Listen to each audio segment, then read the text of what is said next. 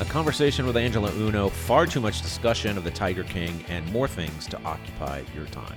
Here we go.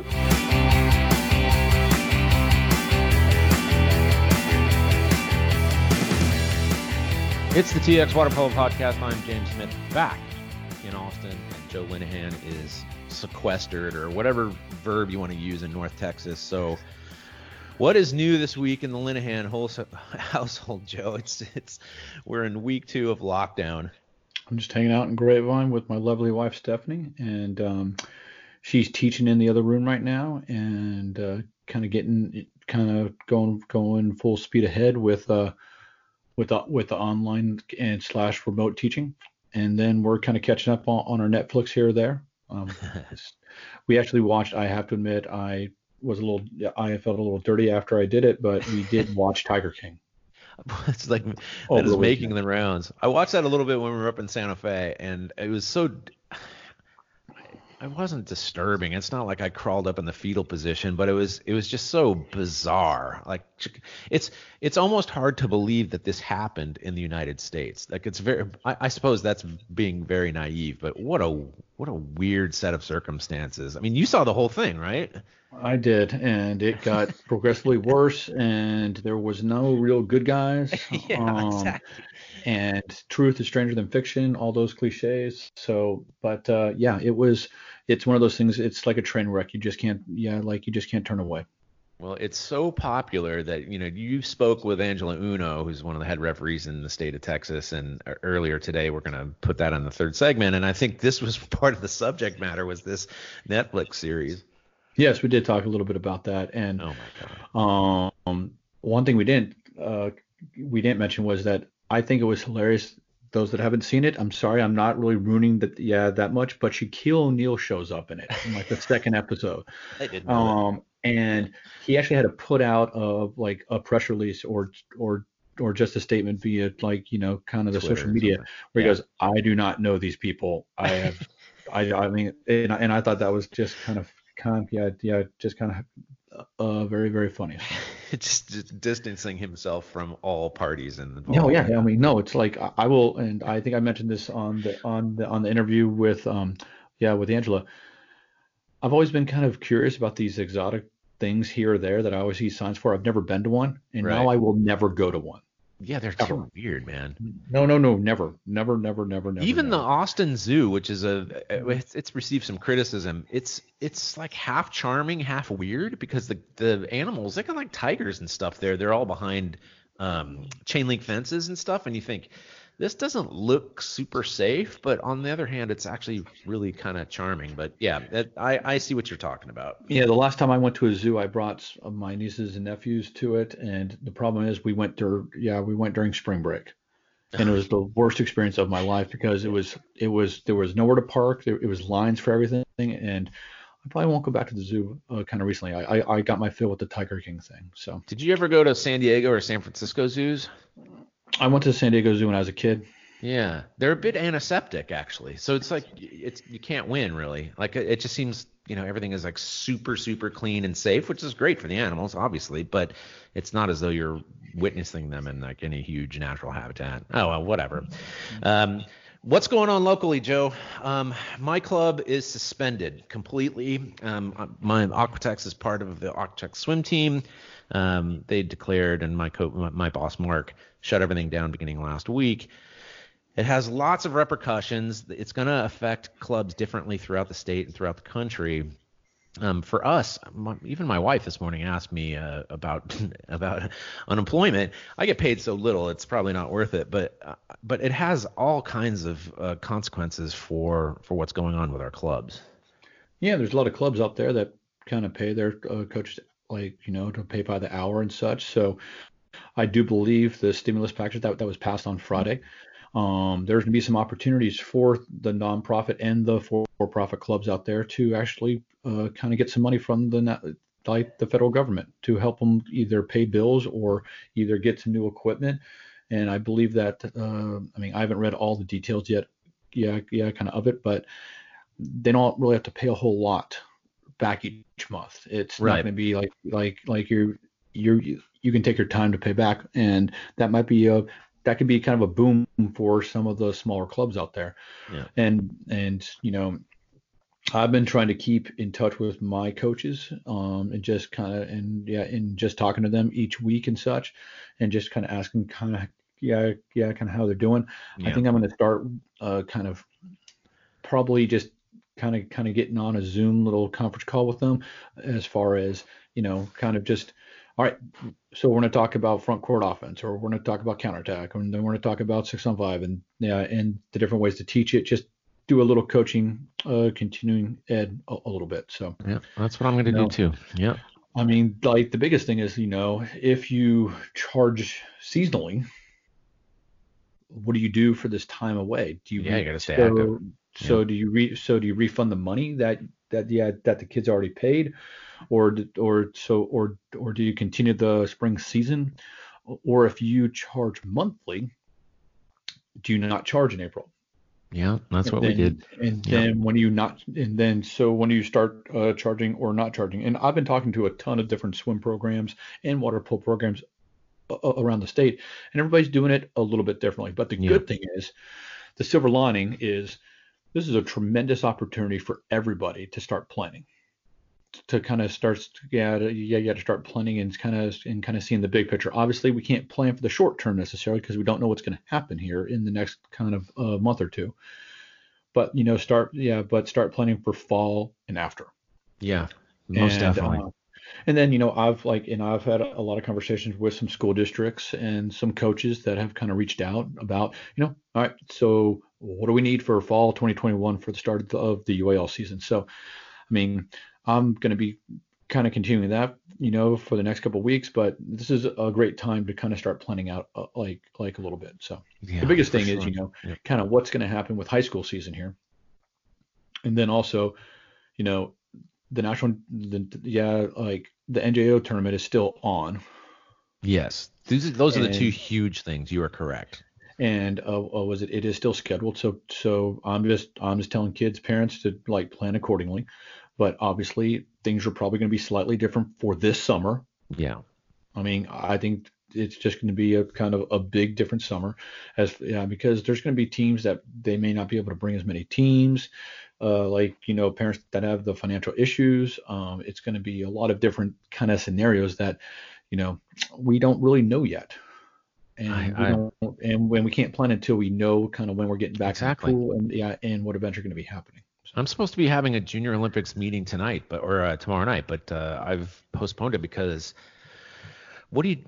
I mean, we can talk about it conceptually in the abstract, um, and you know what's required and and all of that kind of stuff. But uh, I, don't, you know, I don't even know if it's going to happen. I mean, I, we neither one of us have any definitive uh, information about that one way or the other. But it just doesn't seem to make sense to me that it will proceed, except it's such is- a it is gigantic still thing for. USA Water Polo. It's yeah, and it's still scheduled. is. I get that. Yep. It is still scheduled.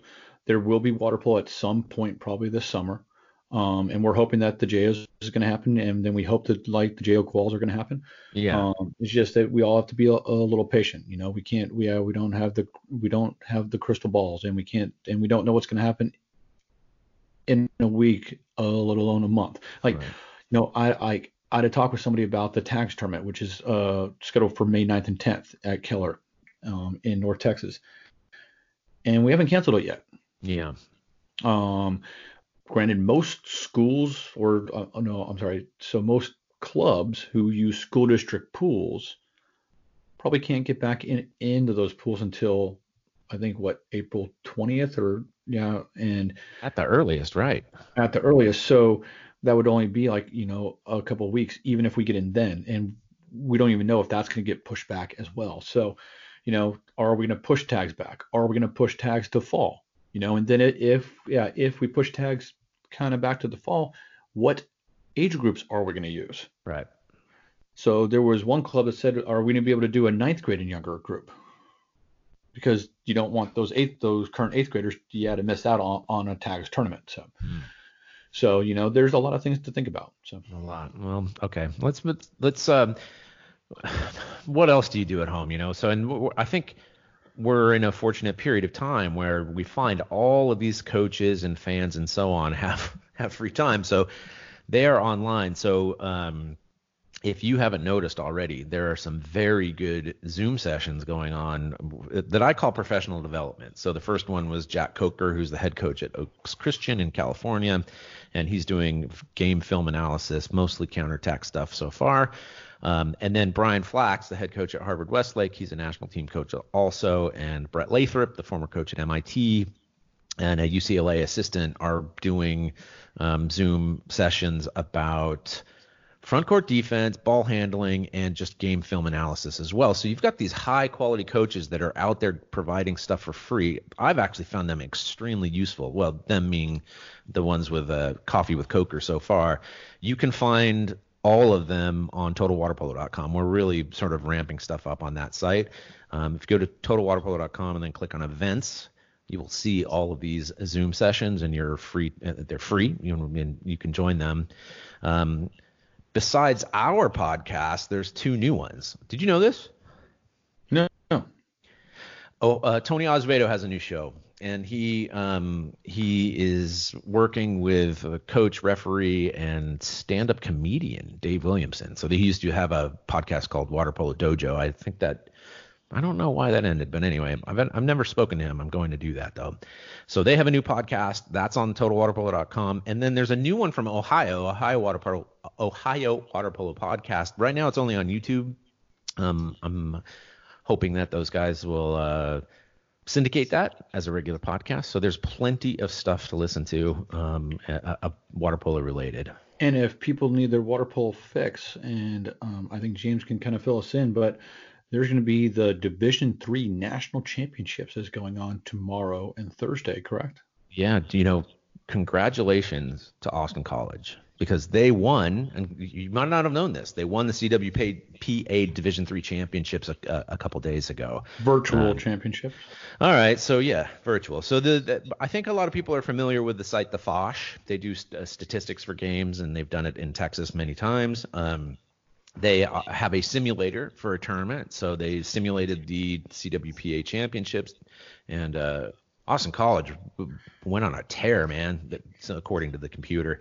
So anyway, they got the second seed in the virtual Division Three championships uh, that was supposed to be played. You know, well, I, I can't remember the date, but anyway, um, so they got the second seed. They're going to play that out on April 1st and April 2nd on the Fosh.net. I'm hoping to have a link on uh, Total Water Polo to that as well. So yeah, congratulations, Austin College. That's awesome. I'll be uh, I'll be I'll be definitely checking that out. There's also on Total Water Polo a couple new posts. Um, I've started to throw some videos out uh, of uh, what I'm calling the vault. Um, the first one was the USA men at the 1988 Olympics in Seoul silver medal. Disappointing loss to Yugoslavia once again, but um, actually, uh, I build out a little bit of the story behind that and the, the athletes that were part of that team. And then one of the most interesting games I think in U.S. history, which was uh, the women, the women's national team in 2012 in London, were really in a lot of ways trying to make up for what was, I think, a pretty shocking loss to the Dutch in 2008. And uh, in the semifinals, they faced Australia, which was a, a, big thorn in their side and has been since 2000. And uh, if you don't recall, Adam Krikorian called a timeout when the team did not have possession with one second left on the clock. It gave the Australians a chance to tie it with a penalty shot, which they did. So we all know the results. It all worked out. It all worked out fine. But it's really one of the most remarkable outcomes you've ever seen in a water polo game. So go check that out as well. Yeah, that's a great game. I still remember watching that game. I remember watching it too. And then before we move on to the next segment, uh, one other thing, we're going to tr- ask coaches and fans to uh, enter into a little nostalgia with us. Like, what were the best high school teams in the entire history of high school water polo in Texas? So, started in 1972. There have been obviously some excellent teams along the way. We're gonna we're to survey you in a sort of qualitative way to see what teams you remember, why were they so good, what was it about them that you remember, and then I think we might actually put a poll together so that we'll put them jousting against one another. And and yeah, and kind of do like either top 12 or top 16 boys and girls, and yeah, kind of yeah, and kind of have like a little March Madness thing going. So Joe, what's the top of your head? What's the best team that you can think of, like right now? Which one? On on boys or girls? Either way, either one. One that really stands out. Okay, boys back in the 80s, there was there was some Clark High School teams. I think the Clark boys won about four straight high school championships. There was Ross Sterling and Mike Maroney. I think they were the first kind of Houston team to break through that San Antonio thing back in the 80s. Back in the 90s, there were some pretty good North Shore teams in the early 90s and kind of Marshall from San Antonio. Um, in the 2000s, uh, I kind of think the Zane Bellow and Matt Chapa and Stevie Ray Baytown Sterling team did a great job there. On the girls' side, kind of there was the Humble High School team. I think they had eight total girls, and they went undefeated and won the last wow. year that Humble High School actually That's played. That's incredible. State. Wow. Um, there was also some extremely good Ross Sterling um, girls teams. Um, obviously, St. Mark's has had some very strong teams here the last couple years. Yeah. Um, there's been there was a pretty strong kind of Southlake Carroll girls team of like of like a few years ago. So yeah, the there are, there's plenty of there's plenty of good teams. I know there's like, plenty, Joe, but I, I, wanted like the top two or three. You you see, this is the problem. You know too much. You just know too much. No, that's that's just off the top of my head, and that's why we're going to have it. I, am not going to vote, but there's going to be a poll that everybody else can vote. So I'm not voting either. But the team for me, because I haven't been here for that long, is the St. Mark's in 2015. That was the with Tim Simmons. That was. I'm sure there are coaches who will argue with me about that, but just again, top of mind, top of head, that was uh that's the team that stands out to me. So and and then you joke about I've like I've been here too. I mean, it's one of those things where uh, they all start to blend after a while too. So. Yeah, but you but it's good that you remember these in, individual even like you said Clark won 4 years in a row. So you know, that's obviously something that came to mind. It's sort of similar to the California experience in which, you know, Wilson went on a big tear, Mater Dei went on a big tear. You remember these sort of eras, if you will. Harvard Westlake is now on a tear. So yeah, you have these teams that just really stand out, but not necessarily for one particular year. But anyway, we'll we'll figure that out. We're gonna put them on a put them on a spreadsheet, and we'll have everybody vote on that stuff. Sounds good. All right, we'll take a break. We'll come back uh, with a brand new segment. It's exciting. Just hold your breath. Right about now, you might be expecting some song and dance about a product you don't need. Well, shush, we don't advertise here, and we want to keep it that way. So we sure would appreciate your help. Show your support by going to txwaterpolo.com forward slash donate so we can keep covering the sport we love in the great state of Texas.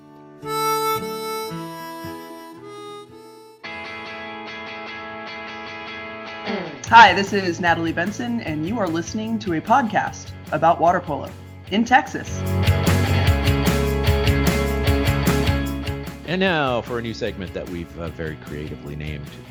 Well, we've named it either Joe's Corner or Just Ask Joe because I think we both came up with different ideas, and it just shows your shows you the level of commitment that I don't actually really care one or the other. It's totally fine, but it's it's basically Joe, as we said in the last segment, has so much information swimming around his head. Might as well just let it out. So this is a chance for us to talk to him about what's going on in the state of Texas, coaching, all kinds of stuff, team administration, um, all kinds of things. So um, my understanding is that somebody, a, another coach in the state of tex, Texas, asked you recently about how do you teach a kid to egg beater. And the moment you mentioned that to me, my teeth started to hurt because that is to me, and I've been working with Olympians and professionals from overseas for years. It's one of the hardest things to do is to actually teach that technique effectively. So, how do you do it? Like, what what what did you tell this other coach? Well, there's three major things that I try to do with a kid that's just kind of in practice and it's their first uh, practice. I I just simply ask them, okay, you know what breaststroke kick is, and most people know what breaststroke or the frog kick is, and I go, okay, it's going to be one leg. It's kind of like treading water, and then they will, and then probably a lot of kids already know what treading water is, and yeah, and yeah, and yeah, and then they can do it. If that doesn't work, then I kind of say, okay, it's kind of like riding a bike, except your legs are going to the outside and your knees are nice and far apart. And that sometimes makes sense to people. And if that doesn't make sense, and then I will pull them out of the pool, I'll get them out on and and I'll have them stand on the pool deck. I'll have them get their legs uh, kind of really far apart, kind of like in a sumo wrestler position, and I'll have them kind of lift their right foot and then uh, and then lift their left foot. And I then. Uh, and then start dancing back and forth. And then, of course, kind of me as the coach, I also do it too, so, so they don't feel like kind of like you know silly. And I go, that's the general pattern in there. That you know that all takes about five minutes, and probably 80% of the people will kind of get the egg beater after that. Now, all like not everybody gets egg beater kind of right away. So in the middle of practice, we may not be able to have the time. So I'll have them just do like breaststroke kick. And then once we have a little bit more time, I will kind of I will kind of bring the kids over and kind of get them out of the pool. I will sit them out on a table where their legs are kind of dangling and get their knees up high and wide, and I'll have them do the egg beater motion with their uh, uh, like the right foot for 10 times. And then Yeah. I'll, uh, and yeah, and uh, and it, then I'll do the same thing with their left foot for 10 times, and then and then and then 10 times together. Then I'll get them on the side of the pool, so they're so they're sitting on the on the side of the pool, and their and their and their feet are dangling, and I'll have them do the same thing there. And then I'll put them in the pool, and then their back is up against the wall, their arms are kind of hanging on the top of the wall, and then they'll do the same thing, 10, 10, and then uh, and then 10 together. Then I'll give them a ball, and then they'll be out in the middle of like just kind of away from the wall for a couple feet. And then they'll do it by themselves, look 10, 10, and then uh, and then 10 together. Yeah. Normally, yeah, kind of by the yeah by the time we get to there, it usually starts working where they can kind of do egg beater on their own. So I wish it was that easy. I don't I don't Really, have the don't- same degree of success as you do because I, I do much of the same thing. Although I will say I'm going to do that sumo thing. In fact, you should probably make a video demonstrating how to do that sumo thing so we can put it out on the internet. But everything um, I've stolen from somebody else. So there you Same here. Yeah, exactly. You can't pop. Well, I suppose you could be super creative about this, but I you steal it from swim coaches, you steal it from other water polo coaches, you make stuff up as you go along because it makes sense, that kind of thing. But it is hard. That that is hard stuff. Because look, you've had the experience, and I have as well. You have a kid who shows up. Let's just say he's 12 and he hops in and you sort of tell him, you know, what we're trying to do here is kick breaststroke one leg at a time and boom, already has it. Just gets it.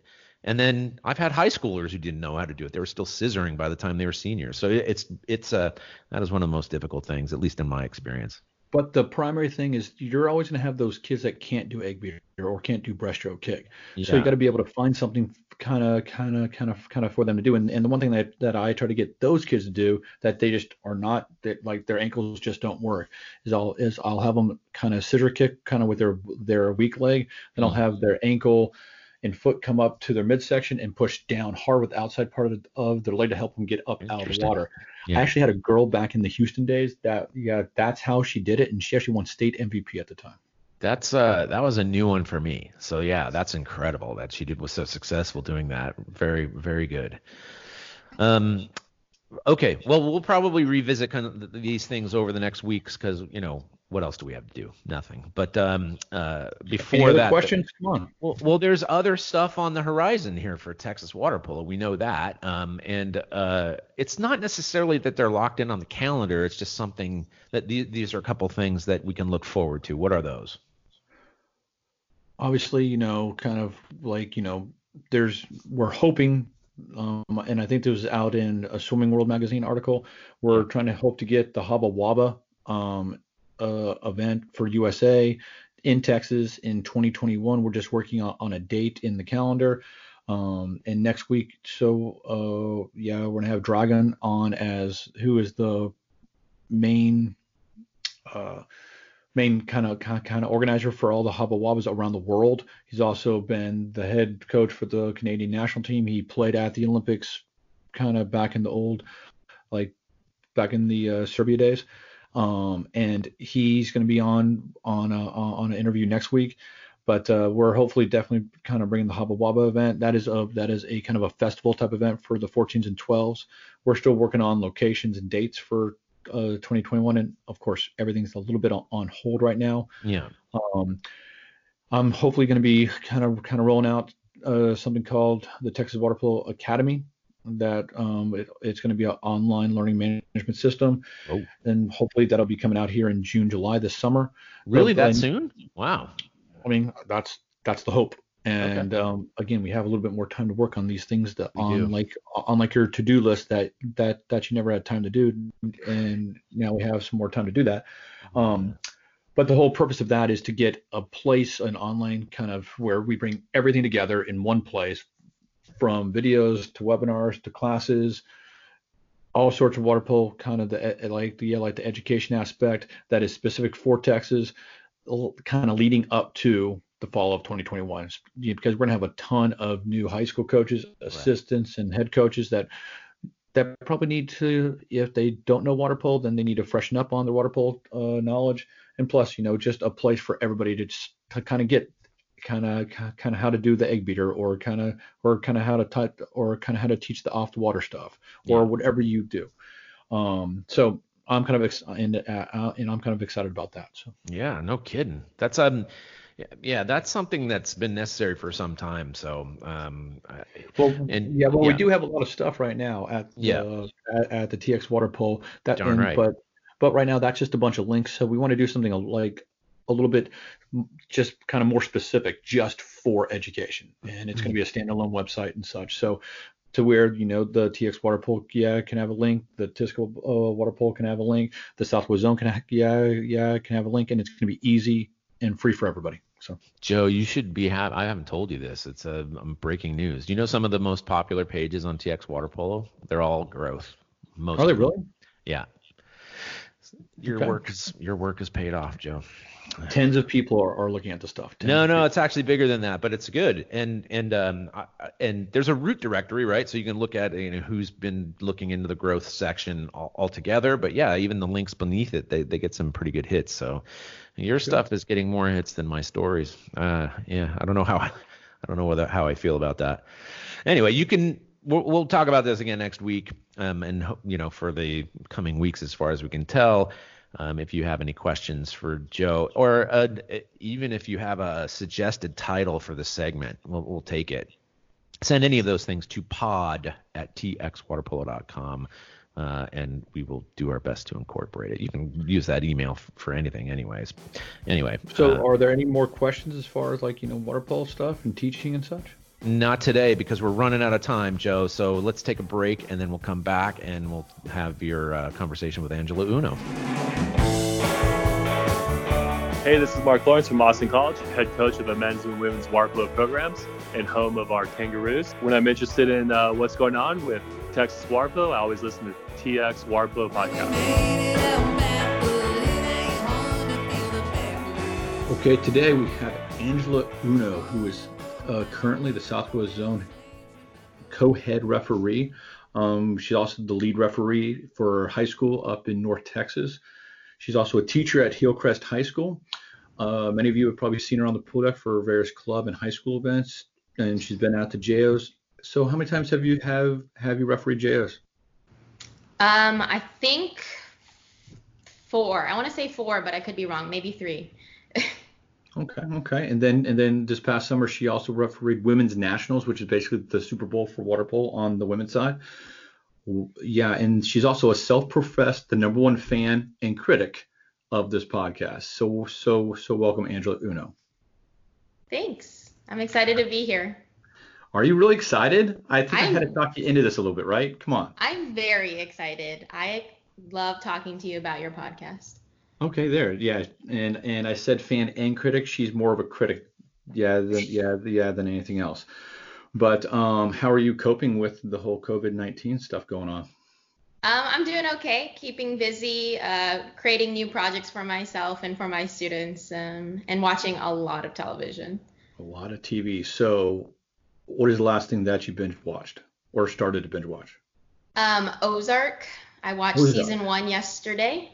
You're a little behind. You're a little behind because uh, season three just came out. Yeah, I'm catching up. Um, it's a it's it is a great show, uh, and uh, Jason Bateman kills it in that, so it's great. Uh, what about Tiger King? Have you have you watched Tiger King yet? I um embarrassingly watched the whole thing in one day.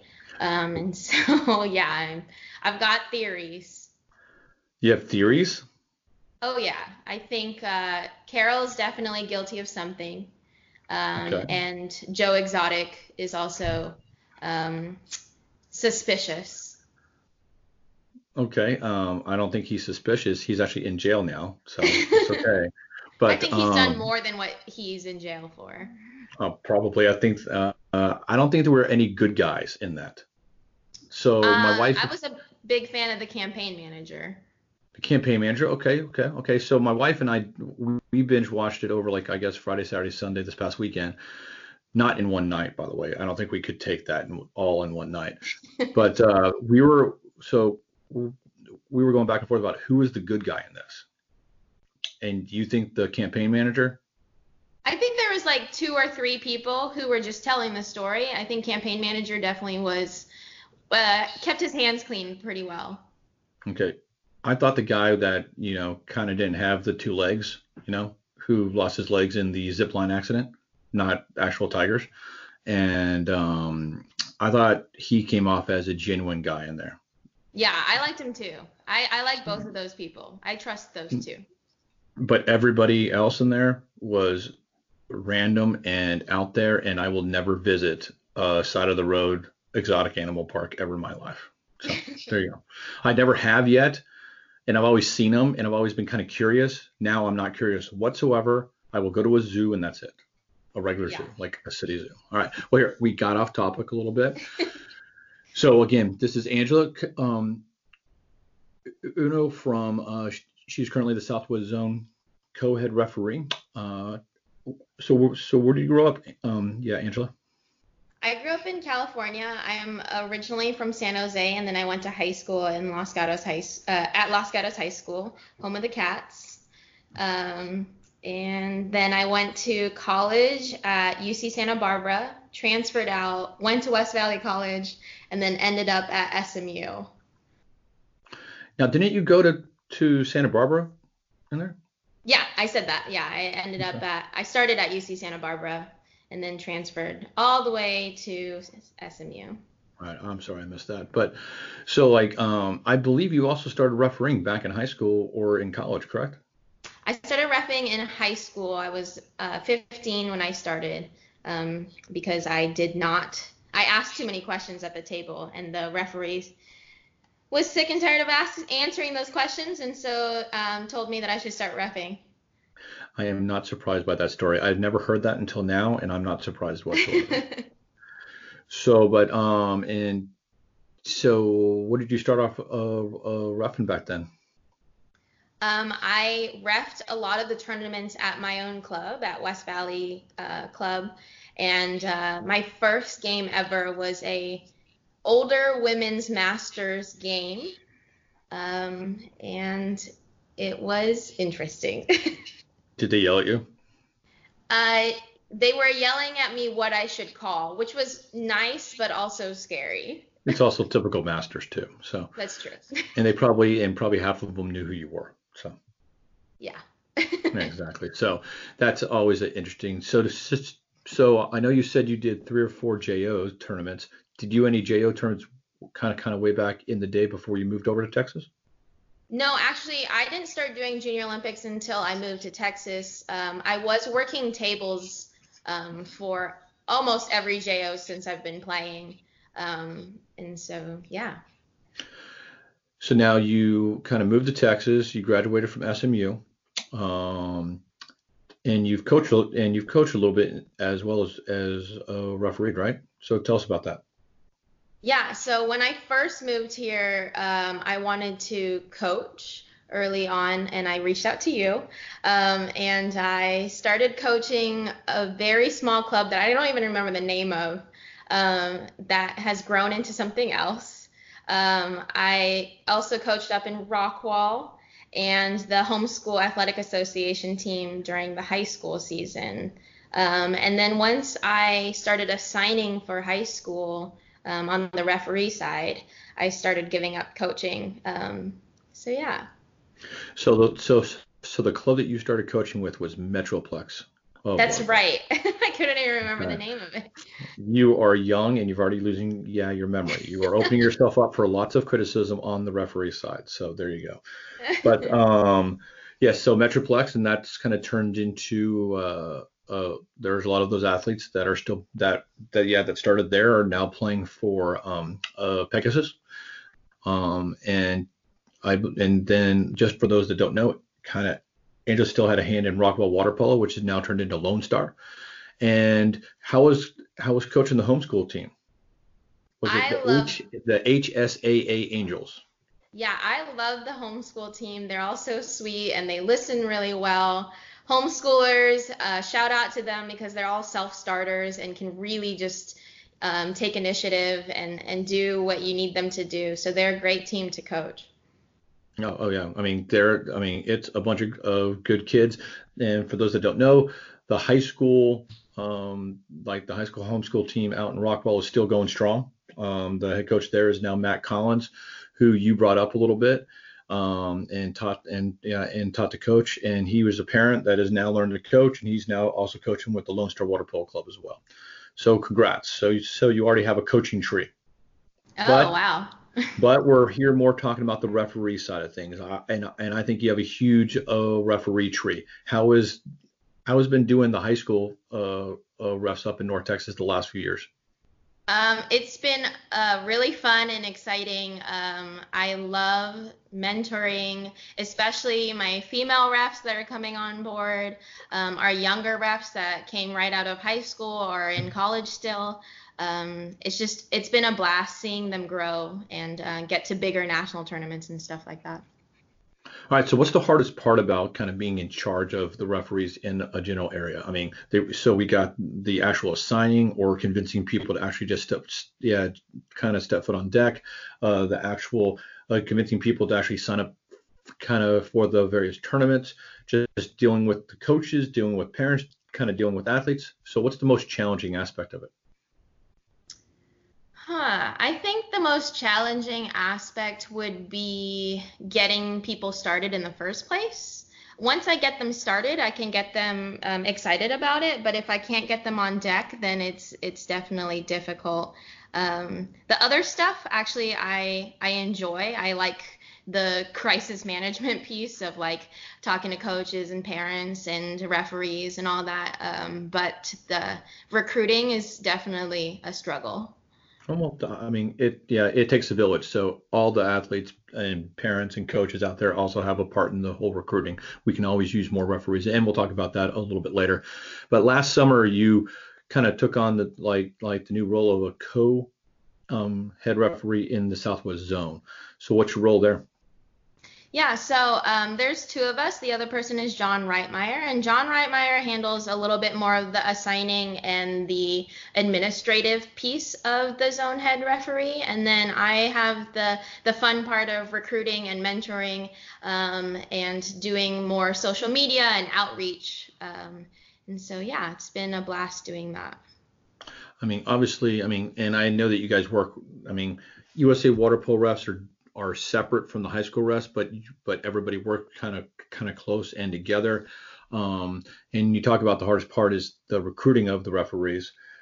This past, I mean, I, I know we have the high school season is on pause right now, but um, how many new referees were there? Yeah, so this past season we got uh, 42 first year referees in high school. That's a huge improvement.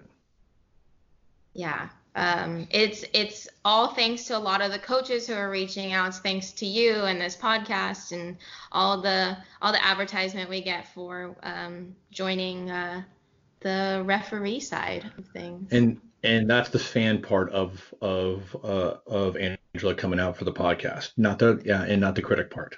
So so but um and I mean obviously you've uh like you started the like the newsletter and the social media. Have you had a good response from the referee community or just athletes, parents in general?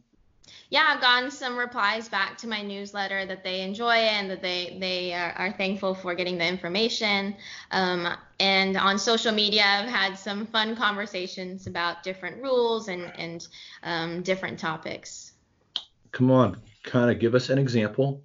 You just can't say that and say so because you had like a little bit of a tone there for some interesting conversation. So so kind of give us a- an example. Yeah, so um, today we posted about um, uh, a rule, a penalty, uh, giving a penalty after a timeout is called, and so we had some fun banter um, with coaches who've called timeouts on purpose to get a penalty at, in the last minute of the game. Um, so yeah. No, but uh, I don't believe that you can do that anymore, correct? Um, it's frowned upon. Uh, most coaches on the, the opposing coach would probably figure it out and uh, deny the penalty. Um, so yeah. Yeah, there's been rules put in place because I know I've done that in the past. Just kind of like kind of taking a kid and throwing them in, in the water to get a penalty shot. But that was back in the day. That was that was a long time ago.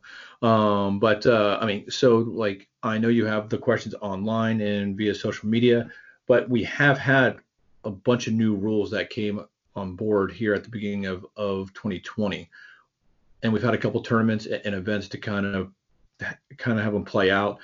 So what's been the like what are some of the more challenging kind of new rules to get across yeah to the athletes and coaches?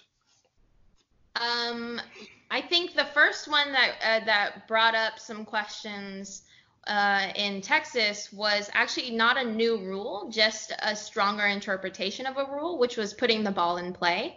Um, and so showing that clear separation between ball, hand, and water um, when putting the ball in play was an adjustment when it first rolled out. Um, and uh, people have been doing it now, and I think we've had it long enough that um, people are getting used to it. Yeah, for those that are just uh, that have just played high school in 2020, can you go over the new rule for everybody and kind of explain it? for sure. the, like just yeah for, yeah for just putting the ball in play.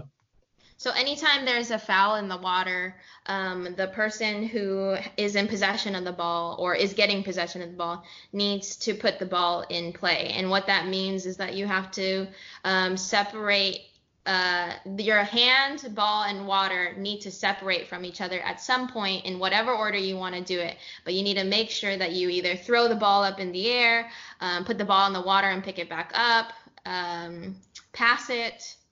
Uh, you could shoot it if it's a direct shot outside of five, uh, six meters. I'm sorry. Um, so yeah, there's a definitely a lot of uh, there was a lot of confusion about that starting off. I know it doesn't sound confusing, but there was a lot of um, there was a lot of interpretation of that. Angela, our sport is confusing in general, especially especially for the parents out there. So yes, um, any extra little like it, like explanation is going to be helpful for everybody. So, but thank you for that. Um, any other kind of uh, of the major rules that are coming into place, like the like the penalties have gone up a little bit just because of the inside of six meters instead of inside of five, and they can and they can still be holding the ball. Right, yeah. So we have that penalty foul inside of six meters now. Um, anytime somebody is uh, driving in or they're getting fouled from behind, even when the ball is in hand, um, that can still be considered a penalty foul. I think the confusion comes when um, uh, people forgot about the advantage rule, which the advantage rule tells us that we can't call, uh, we can't whistle a foul if we think it's going to benefit the defense.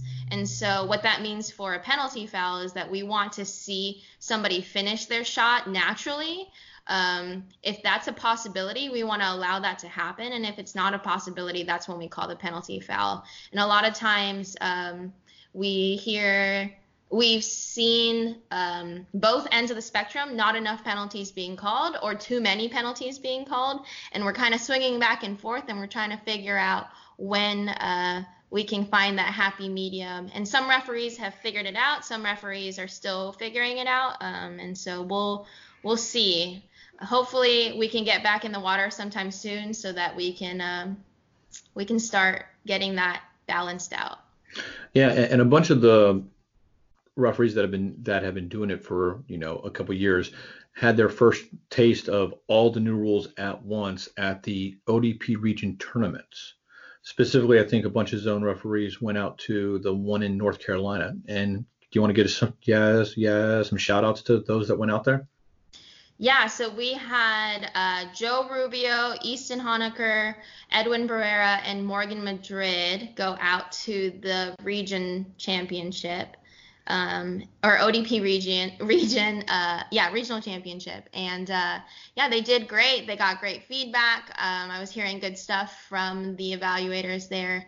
And um, we even had uh, Edwin and Morgan were both on the youth uh, youth girls championship together. And so it's always a good thing when we can see two Southwest Zone representing on the same championship game. Yeah, and, and, and that's great. I mean, there is. It used to be like you referee there, the, uh, and there was very little to do. That was what 10 plus years ago. Now, if you referee, there is something almost every weekend. So, um, and then there's and then there's going to be places to kind of oh, kind of rise through the ranks as well. Uh, from you know the local high school to game days to weekend tournaments to ODP. What is your uh, referee recruiting pitch out there for everybody that's listening?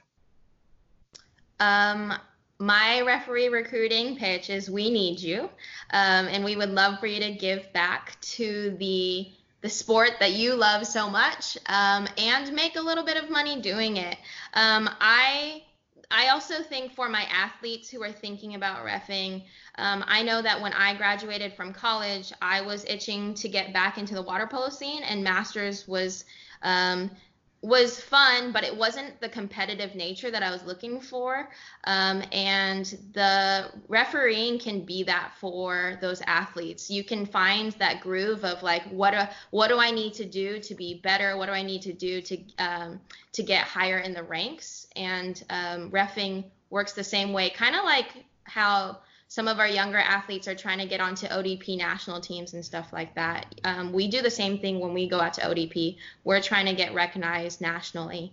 Um, and so if you're looking for that kind of competitiveness, that kind of um, that progress that you can make as a referee, then um, it's there. So if somebody's listening and they want to become a referee, what do they need to do? Um, email me. My email is auno at usawaterpolo.org. Uh, we can get you connected on the high school side. We can get you connected on the USA side. Um, so yeah, we would love to have you. Even if you don't think you know the rules at all, even if you've never played, we're looking for people to ref. Yeah, we uh, we don't have enough referees.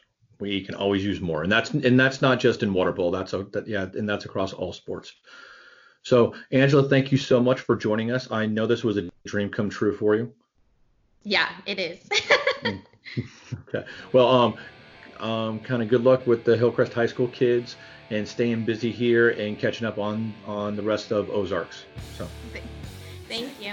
That was Joe's conversation earlier today with uh, referee uh, Angela Uno, and I suppose the message that comes out of that conversation, most of all, except for the part that's funny about uh, the Tiger King thing, is that the state needs more referees. It's not, it's nothing new, but it's a, it's something to reiterate, right?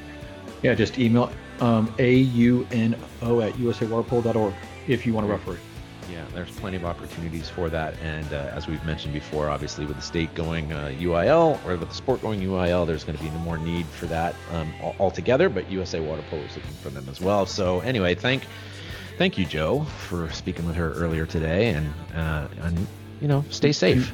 And this has to be one of our longest podcasts. It's great. I don't think so. I mean, I'm going to do some editing, you know, but maybe even this part.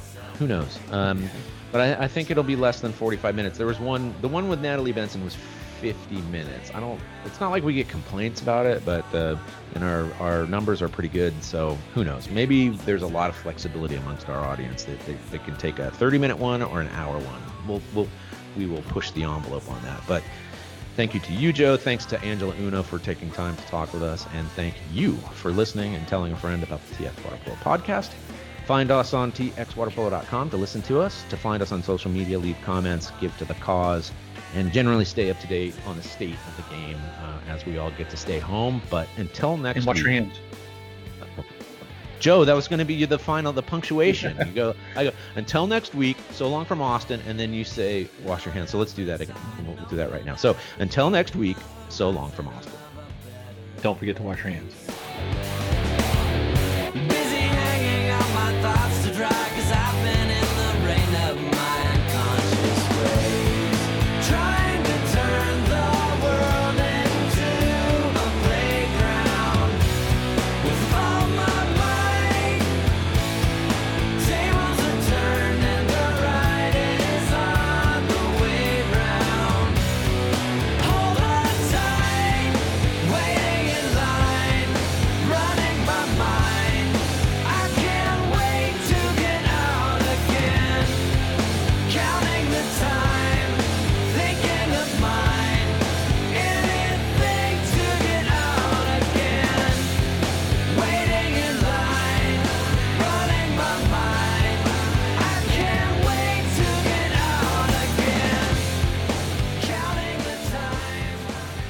This has been a production of TWP Sports LLC. My dog is scratching at the door. Uh, I can hear him.